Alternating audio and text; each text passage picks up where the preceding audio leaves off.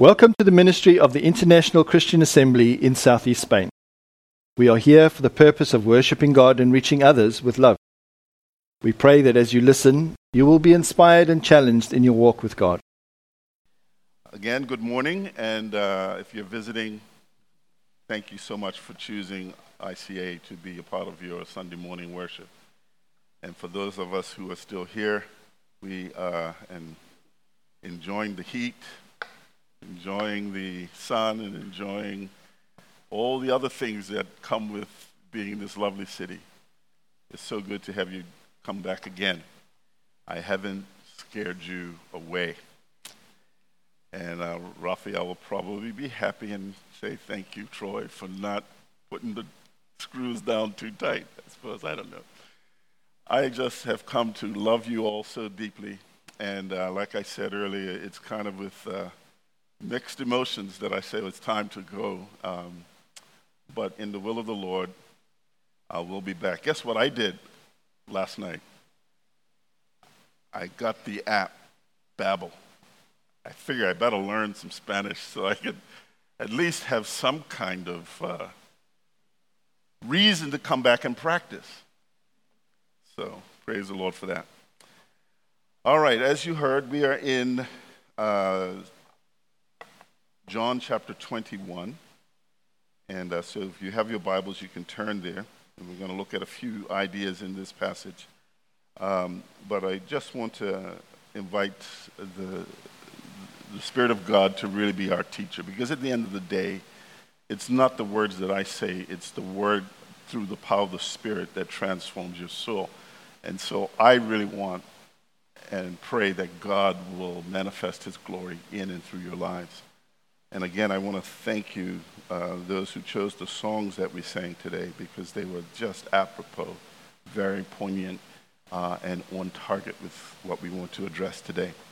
So perhaps the, the Lord is already preparing souls. Father and God, we open up our hearts to you and ask that this, your Holy Spirit would be our teacher and our guide this morning. That whatever changes and transformations that need to occur, uh, that you would make it so within our hearts today. Uh, we don't just want to be church attenders, we want to be people that are transformed by the powerful Word of God every time we open the book. So speak to us, we ask in Jesus' name. Amen. Does Jesus care? Does he care? Uh, I know when we ask that question, the answer is an emphatic absolutely. He cares. We, we want to believe that, and we do believe that.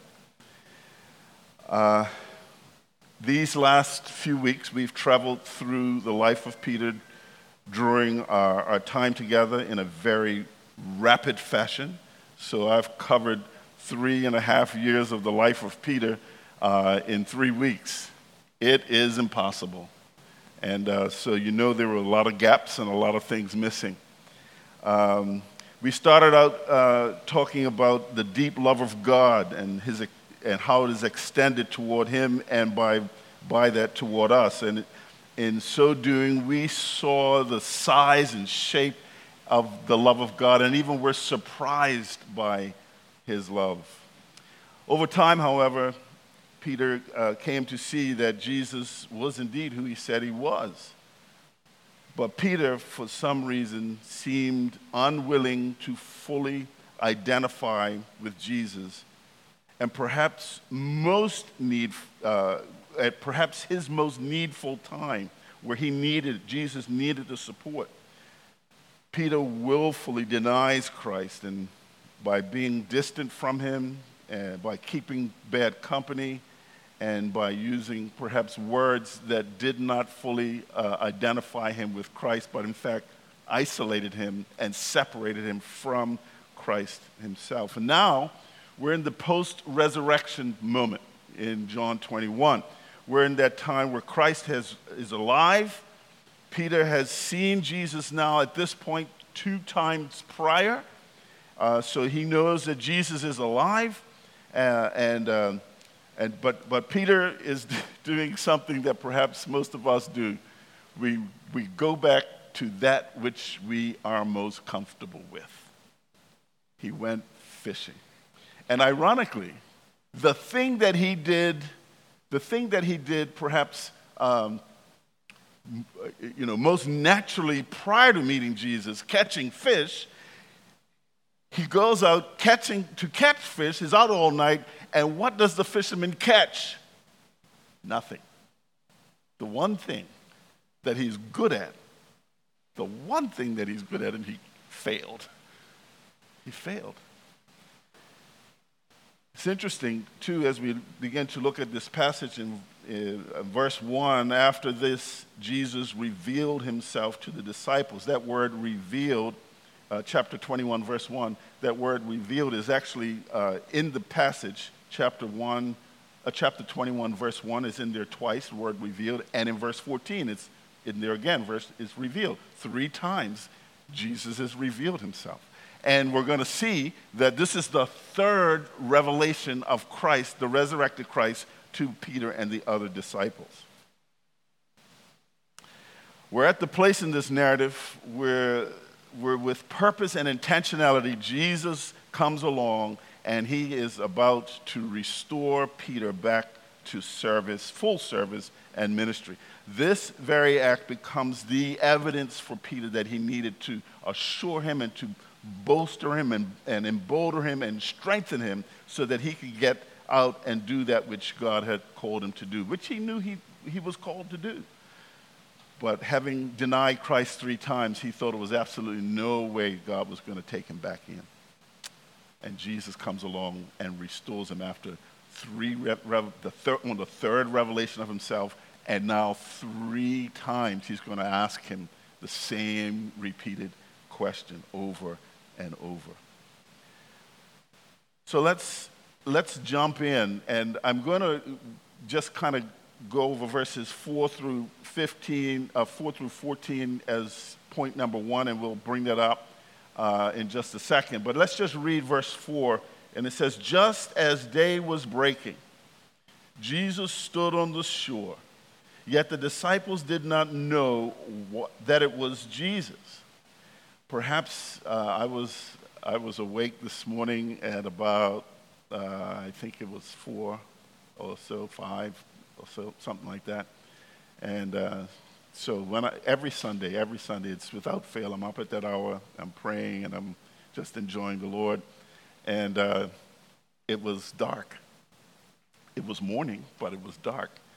I suspect that it might have been maybe six o'clock, very twilight, twilight, very, you know, can't quite make out who's on the shore, but certainly light enough to know where the shore is. And this is what was going on in verse 4. And out from the, the distance, from the shoreline, Jesus said to them, verse 5, Children, do you have any fish? What an awesome question. Don't you think that's a. If you're out fishing, why would. Why is that a, a, a question? Of course, the expectation would have been, yes, we do. But to Peter's surprise, no, is the answer. Jesus' surprised, but Peter is not um, at all amused. Verse 6, he said to them, Jesus says, Well, cast the net on the right side of the boat, and you will find some. Does that ring any familiarity, familiarities with you? Like, this happened before. In Luke 5, you remember? Put your net down on the, on the, go out into the deep, let down your net, and something will happen. It happened before, so I think some, some bells and whistles are starting to ding in Peter's head at this point. Remember, he's, he's gone off.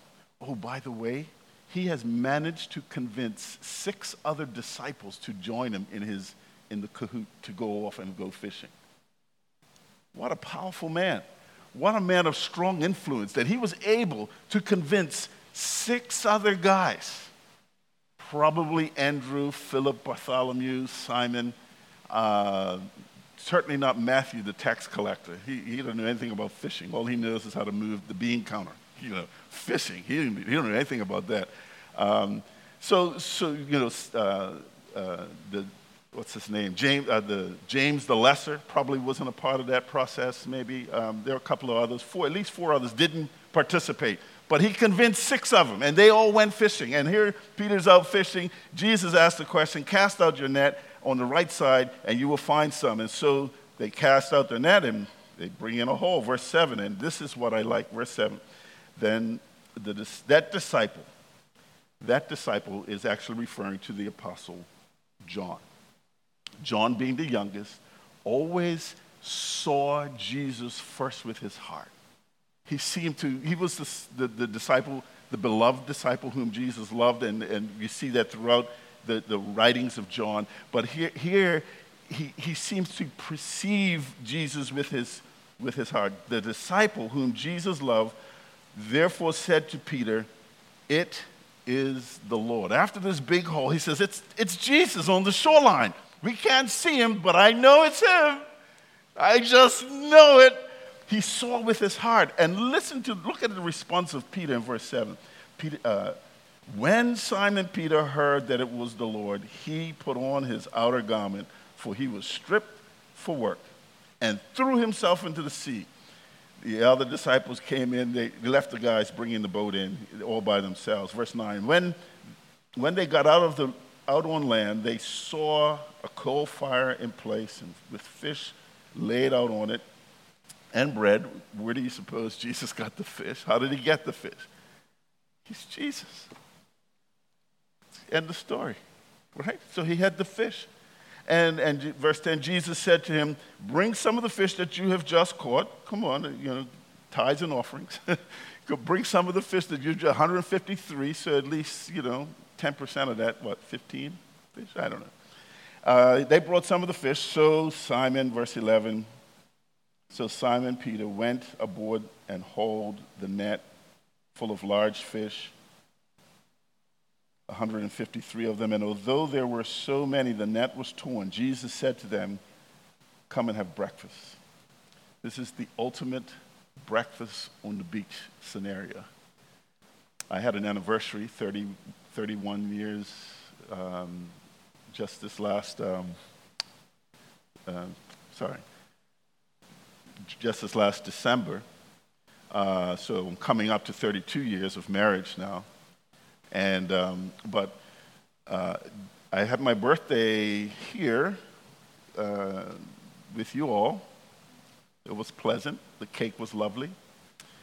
But my wife said, before you go, and I know we're probably not going to see each other on your birthday, let's have a pre birthday celebration. I got the pictures to prove, I'll show it to you later. So we had a pre birthday celebration dinner on the beach.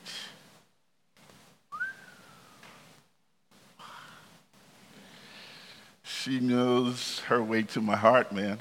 And it was, it was, we had a few of our friends who were around us, and we just enjoyed each other on the beach. I can, you know, and, the, and the, the, this was dinner time. And so, of course, the light faded and it got darker. The candlelight was, was on, and very romantic. If you're thinking of something really nice for that young, special someone, that's a good idea. Dinner on the beach, just the two of you. Make sure it's secluded because there's so many other things going on on the beach. You don't really want to see all that stuff. Beautiful. Breakfast on the beach. Imagine that. With Jesus. Imagine that. Okay, we're not done. Verse 13.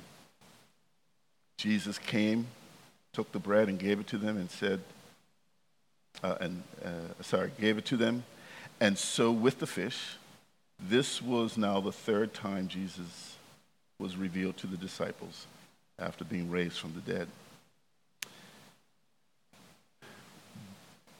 When restoration is about to occur, when God is going to bring you back into fellowship and full fellowship with Himself, part of this process are the next three steps that we're going to talk about. The, the first one is this idea of repentance, a walk of repentance. And Peter jumped on it, actually. Peter actually went uh, beyond the walk. Remember when he, when John said in verse 7, it's the Lord? What did Peter do? He jumped out of the boat and went after Jesus. I don't know if he was walking on water that day, but he was running fast enough to do it because he wanted to see Jesus. He knew his Lord was there. And Peter went running. Repentance is this idea of turning toward something. By default, it's also turning away from something. So Peter, jumping out of the boat, put his back to the boat and put his face toward Christ. That is repentance. That's a turning away from and turning toward something. That's what repentance is. I was a, a, a, soldier in the esteemed Bermuda Regiment. You ever heard of them? Nothing much to shake a stick at. Anyway, we, I was in the regiment. I was a part, I, you know, you had to serve three, three years, two months. Everybody has to serve. Well, we did when I was coming along, not anymore. Anyway, uh, I was the right marker. I was the right marker. That meant that I was the guy that led off the rest of the soldiers when the sergeant said, Buckle off, quick, march! And I had to get it going. And so when I got it going, they all were in step, and I was in step with the sergeant's call, and and then I, as we're moving, as we're moving in good British fashion. Walev! Quick march! We're marching. And then all of a sudden it said, About turn! I can't even do it anymore. And the idea was you're marching in one direction, and he says about turn, and you turn in a full 180 and move in the other direction, still marching. That's repentance. That's repentance. We're not going that way anymore, boys. We're going that way. In Luke chapter 24, verse 47, the Bible says that repentance and forgiveness is a part of the gospel message. If you don't tell or invite people to turn from their sin and turn to Christ, you're not, they're not truly coming to Christ. They're, they're making a false profession. You want people to say, let that sin go and embrace Christ completely. Repentance uh, is a part of the coming to Christ, uh, turning from sin. And, and the idea is you want your love for God to be so full, overwhelming, that as I said at the beginning of our series, you have this expulsive power of a new affection on the throne of your heart. It's my love for the Master. And seeing him draws you to him, and by instinct causes you to shed and relinquish those sins that you so often want to hold on to and embrace. There's a an old hymn. We don't sing hymns much these days. But the hymn goes like this Nothing in my hand I bring, simply to the cross I cling. Naked, flee to thee for dress, helpless, look to thee for grace. That's what repentance is. I bring nothing and I pour everything in him and I trust him completely. J.C. Ryle prayed this. He said, Lord, not only save me from the guilt of sin, but send the Spirit whom thou didst promise and save me from its power. Make me holy. Teach me to do thy will. He didn't just want to embrace Christ as his Savior, he wanted to embrace Christ and free, be freed from all his sin so that it was a full frontal movement toward God. Uh, number two, the second, the second piece uh, of, of this whole series is this idea of a walk of humility. There's a walk of repentance, a turning to, but there's also a walk of humility. And this is the passage that we read uh, in verse 15. And I'm just going to highlight a couple of things here, but, but uh, in verse 15, G, uh, uh Simon, um, Jesus says to Simon, Simon, son of John, do you love me? That word obviously is the word love, agape love. Do you, are you willing to sacrifice everything for me? And, and then Simon responds, Yes. And remember, we talked about the word no, and there are two words for no in, in the Greek. There's the, the odia, and then there's gnosko, and odia is the word that's being uh, used here uh, by Peter. Yes, Lord, you know that odia means um, you, I, I, have an acquaintance. You, you have an acquaintance with me. We have a, uh, I have some knowledge about you. All right? Uh, and then he says, You know that I, not agape, phileo you. You know that I phileo you. That means a brotherly love. Of course, I, I love you more than I love these 153 fish that are in my boat and on the shoreline right now. And I also love you more than the six disciples that followed after me. Yes, I love you. You know this. You know that I love you. So this was this is what was going on. And so of course Peter comes along. Uh, Jesus comes along again and says the second time, um, and he said in verse 16, Simon, son of John, do you agape me? And he said to him, Yes, Lord you odia that I phileo you. You know, you know that we have a, a, a, some sort of uh, experience with each other. You know cognitively that I love you like a brother. Verse 17, he said to him a third time, Simon, son of John, do you love me? Do you uh, and, and Jesus, with intentionality, changes the word from agape here, and he says, Do you phileo me? Do you have a brotherly love for me? He changed the word on it. And he said to him, Lord, you know, Odia, everything. You know everything there is to be known. And then he said, You know gnosko. You know. The second know is gnosko you know that is an experiential knowledge. You know that we and you and I have an experience relationship together. You know that we I have experienced you and you have experienced me and you know that I love you. And Jesus said, "Well, feed my lamb." And isn't it interesting? He does it 3 times. And he did this 3 times for the express purpose of affirming his re, uh, his restoration. Peter thought that having denied Christ three times, that it was all over for him. In that culture, it was if you did something three times, it was done. Remember when Peter said, um, Lord, how many times should I forgive? Because the people say three times we should forgive somebody. And so Peter thought he was being very kind and generous. And he said, Oh, so shall we forgive seven times? He thought that was above and beyond. And Jesus said, Oh, no, no, no, Peter.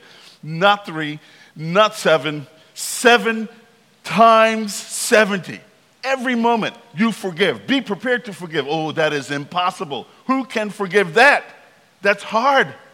And especially if something has been done to you, you feel affronted, you're going to want to take something out. I'll forgive you once. You know, you say to your kids sometimes as they're growing up, you, you know, that's one.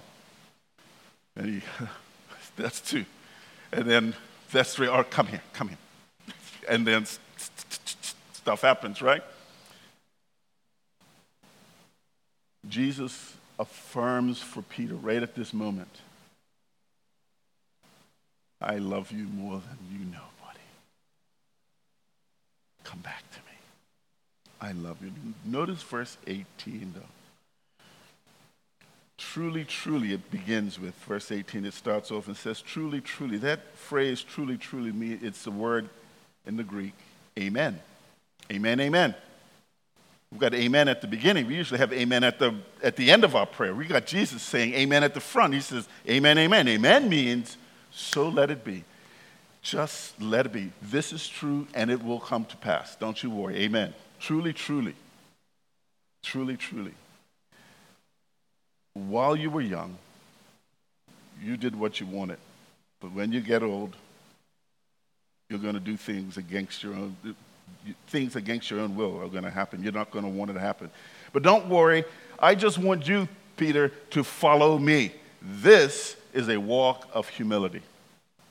Um, I have a 94 year old grandmother whom I am responsible for and uh, I care for. And before we got her a life alert, she uh, uh, was in her room about three or four o'clock in the morning, and she had fallen. And we didn't have life alert, so we didn't know she had fallen. And she was calling out for, for somebody, and no one heard her. She's living with her son, but she's on the other side of the house, and so he didn't hear her. And so she was on the floor for three or four hours until finally she pulled herself, dragged along the floor, got the phone, and called me. Her son is upstairs, but she calls me. My uncle is upstairs, but she calls me. And I went and picked her up and helped her get back to where she needed to be. Sometimes it's not fun getting old. And somebody else is going to start doing things for you and you're not going to really appreciate it. You, you, are going to appreciate it, but you, you, you, just feel like, you know, you shouldn't do this. I, I should be able to take care of myself. I've been doing this now for so many years. I know how to do it. You don't have to help me. But this is the problem, isn't it? We're all getting old. yeah. Um, I was walking, sorry, I'm just I was walking along here and I said, I was praying as I was coming along and they, they're playing basketball and football over there. There was a time in my life where I would have jumped in on those games, no problem. Football, bring it on. As a matter of fact, I represented Bermuda on the National Football Youth Football League. I was a, I was a left fullback. I don't have a cap or a jacket to prove it, but it's true. And I love playing football. I can't do it today. I go over there. All you have to do is do this and pull the ball back. I'm ripped. Oh! I'm old. Things happen to us when we get older. And Jesus says to Peter, Peter, when you get old, buddy, you're going to you're going to do things, go places that you don't want to go. Your job is just to follow me. That was a walk of humility. A walk of repentance is a turning to God. A walk of humility is saying, Be it so as you said, Lord, unto me. I accept that. I respond to you, and I submit to that. Humility is the denying of yourself of the rights of, uh, de- denying yourself of rights uh, uh, or of uh, your own desires and submitting to the will of God. Peter got it in, in 1 Peter chapter 4, verse 19, he says, Let those who suffer according to God's will entrust their souls to a faithful creator while doing good. Peter got it. In chapter 5 of 1 Peter, he says, Clothe yourselves, clothe yourselves, all of you, with humility toward one another, for God opposes the proud, but gives grace to the humble. Humble yourselves. Peter got it. He got it. He's writing the book now. He says, humility is the key. He got it. Humility is that quality that, that should characterize every follower of Christ's life. We should walk in humility. It's a shame that we don't. John, Mark chapter 10 and verse 45, Jesus says, uh, for even the Son of Man came not to be ministered to, but to minister and to give his life a ransom for many. Jesus laid it down for us. He came to serve, not to be served. He didn't come so that he could have his, his, uh, his, his plate full all the time. No, he came to give them two loaves, uh, two fish and, uh, fish and, and bread. He came to feed the 5,000 and heal the blind and the sick. He didn't come so that they could give unto him. Jesus demonstrated what it means to live a life of humility, to walk this way. I like what C.S. Lewis said, and I got the quote up there. True humility is not thinking less of yourself, it's thinking of yourself less. I love that quote. You know, we live in a world perhaps where people are suffering from all sorts of issues like um, um, low self esteem. Perhaps they've been uh, maligned or battered or bruised. And so people have this, this view of themselves that is, that is perhaps unbiblical, certainly sinful. But I noticed the other day that um, I was watching uh, these two girls uh, with their cell phones, and they were taking selfies.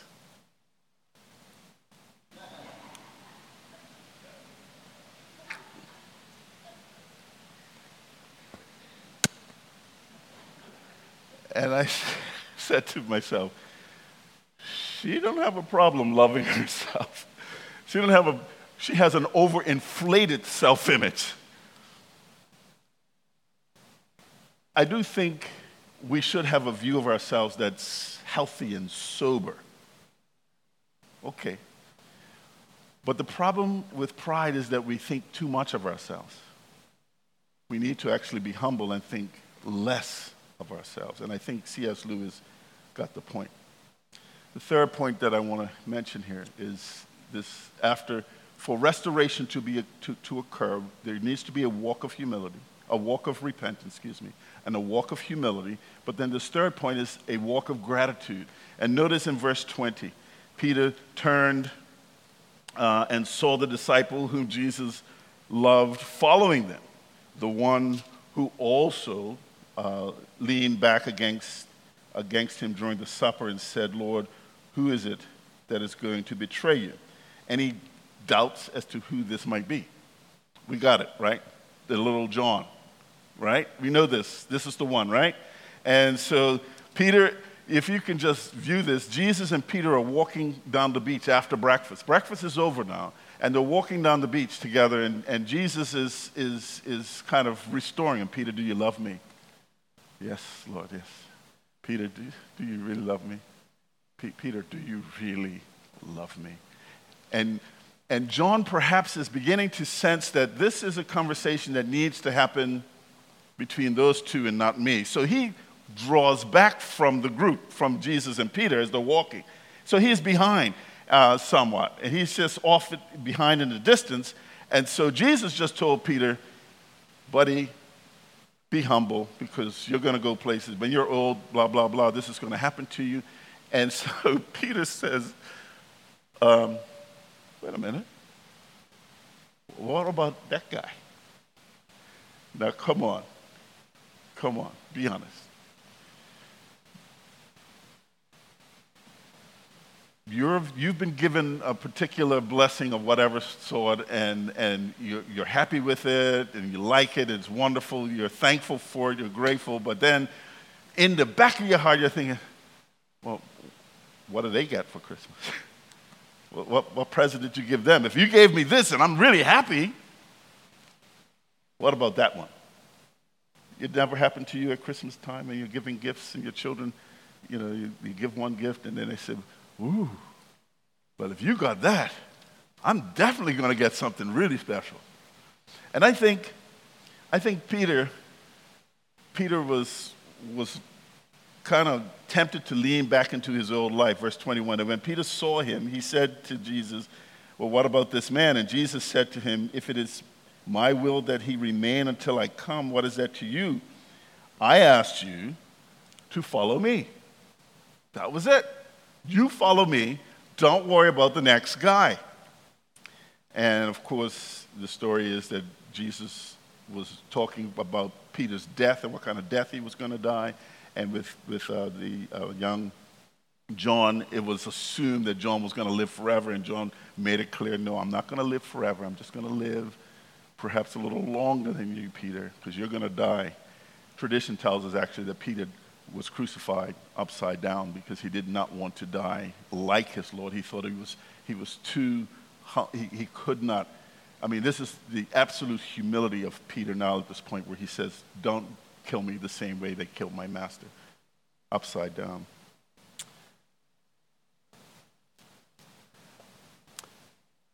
Gratefulness. Well, first of all, the Bible says in 2 Timothy that in the last days, a lack of gratefulness is going to what characterizes our society. People are going to be ungrateful, unthankful for what they have. And so, what Jesus is teaching us here is that we need to learn to be thankful and to be filled with gratitude for the things that we do have. Notice in 1 Peter chapter 5 verse 10 and he got it again Peter got it. And after you have suffered a little while the God of all grace who has called you to his glory, eternal glory in Christ, will himself restore, confirm, strengthen and establish you. To him be the dominion forever and ever. Amen. So let it be. Peter, just relax. Just learn to be thankful for the good things that Jesus has done for you. And the point is, is that we need to learn to walk with gratefulness and, grat- and be thankful for the things that God has blessed us with. Perhaps Peter was thinking of, of Matthew chapter 20, verse 6, 1 through 16, when Jesus gave the story, the parable of the, the, the, the businessman who decided to uh, hire people on his job. And he hired this guy, let's say, for $20 at the beginning of the day. And the work still needed to be done. And so as he's going through the day, he hires another guy for $20. And he, uh, keeps going on, and he gets to the end of the day, an hour before knockoff time, and a guy comes and says, Can I have a job? And he says, Sure. And he gives him the job, and he says, That'll be $20 for the day. So he starts paying the guy at the, at the back end $20. And so the guy at the front end says, Well, if he got the 20 and he only worked an hour, I've been working all day, what's he going to give me? And so, of course, the guy gets to 20. He says, Well, hey, I've been working all day. You gave him 20. You gave him, he giving me 20. What's the point? He says, What is that to you? I am the generous king. I am the gift giver. Don't you worry about what other people get. Just appreciate and value the gift that you and I, that I had given to you already. Don't be ungrateful. Be grateful. You got a job, kid.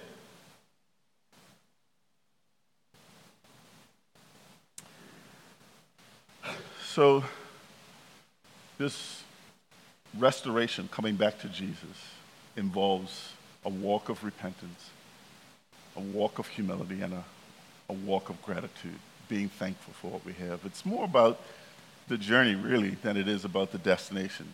Uh, you know, I'm not, by the way, for, for humility, if you said, you know, my goal is to be humble, my goal is to be humble, the minute you admit that you are, you're not. So you, that, this is, humility is one of those things that you do not talk about. You just do it. Because the minute you say, so good job, I'm a humble guy. Guess what you just admitted to? So you have to walk this repent. You got to go back and repent for your sin now. You got to repent. It's humble, be grateful. It's this journey as we go through our Christian experience. What do you, what do you have to lose? What do you lose when you trust Christ as your Savior? What do you lose? Probably the better question is what do you gain? What do you get? I want to close with perhaps uh, a story you may or may not have heard of this man by the name of Polycarp. Ever heard of Polycarp? Polycarp was, uh, was, uh, was the the second bishop of the church in Smyrna. In fact, many uh, uh, theologians believe that the, the John wrote to the uh, angel at Smyrna, and Polycarp was the one to whom he was writing to in Revelation chapter 3, chapter 4. Uh, but anyway, I like Polycarp because Polycarp was born on, um, uh, sorry, was martyred on February the 22nd.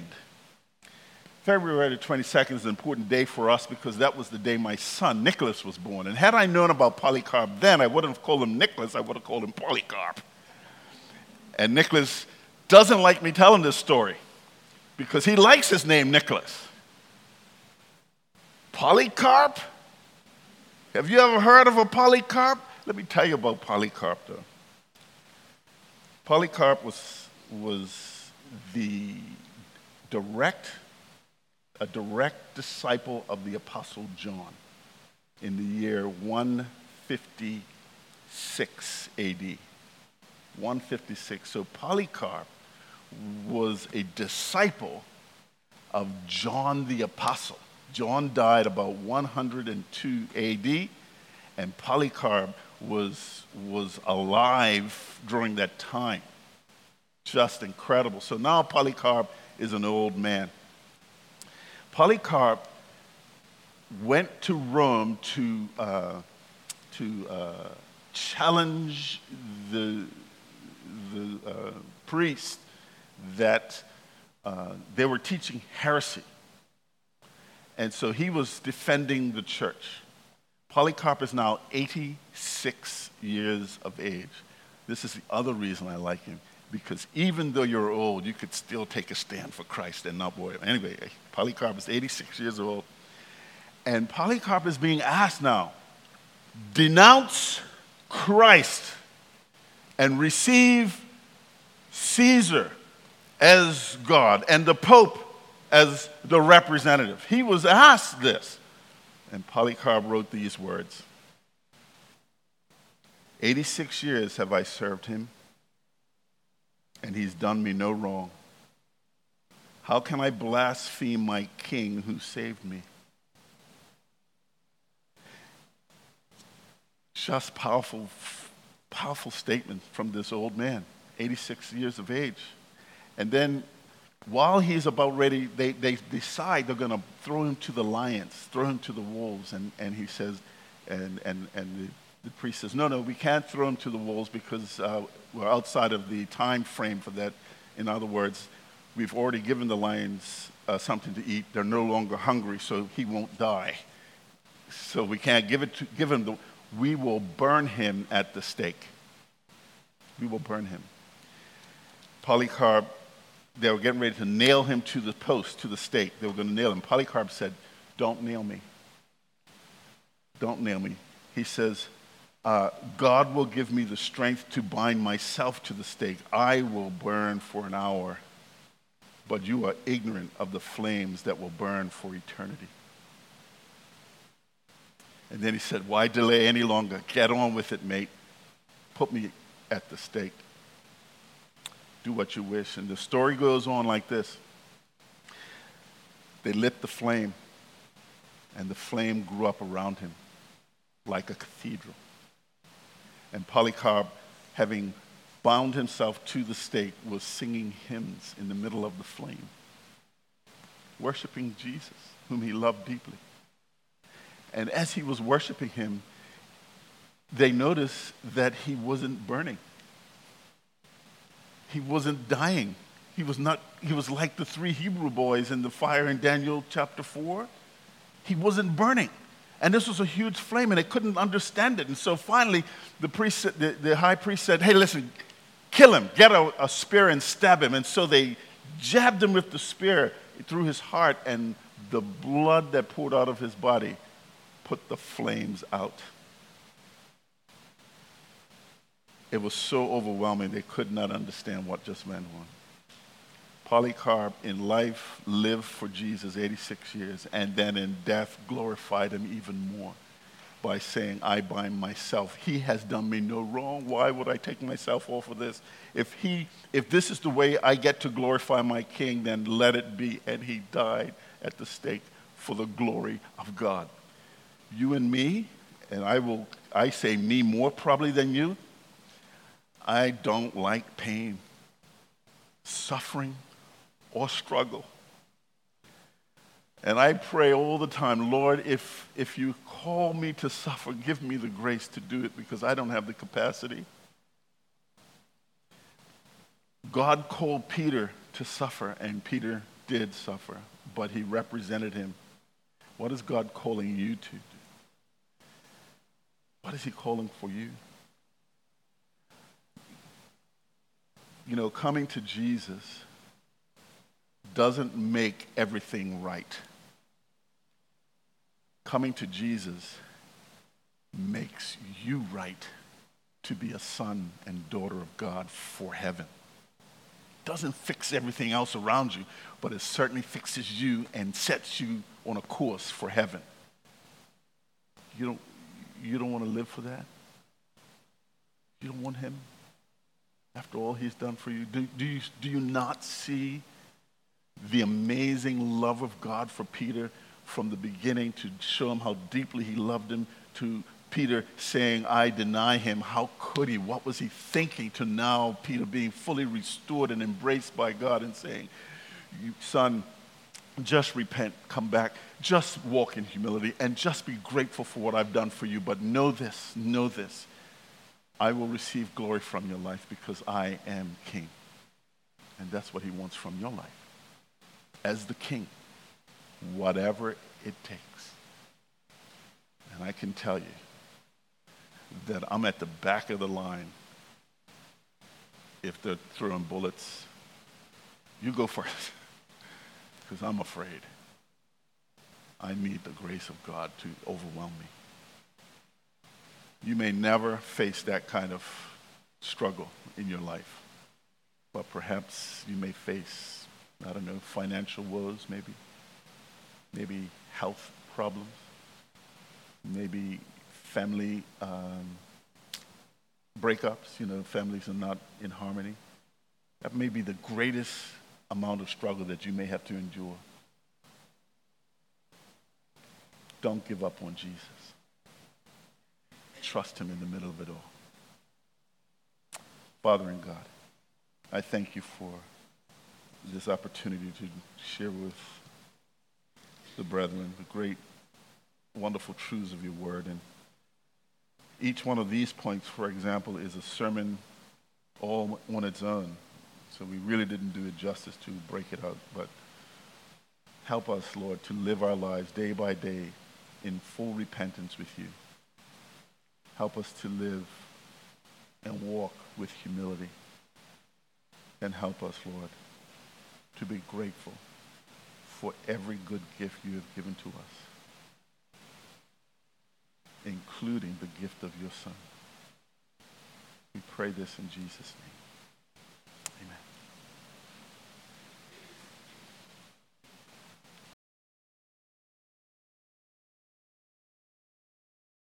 Thank you for listening to the ministry of the International Christian Assembly, a ministry of AMG Spain and AMG International. For more information, please visit our website at www.rcatorrevieja.org. This audio file is not copyrighted.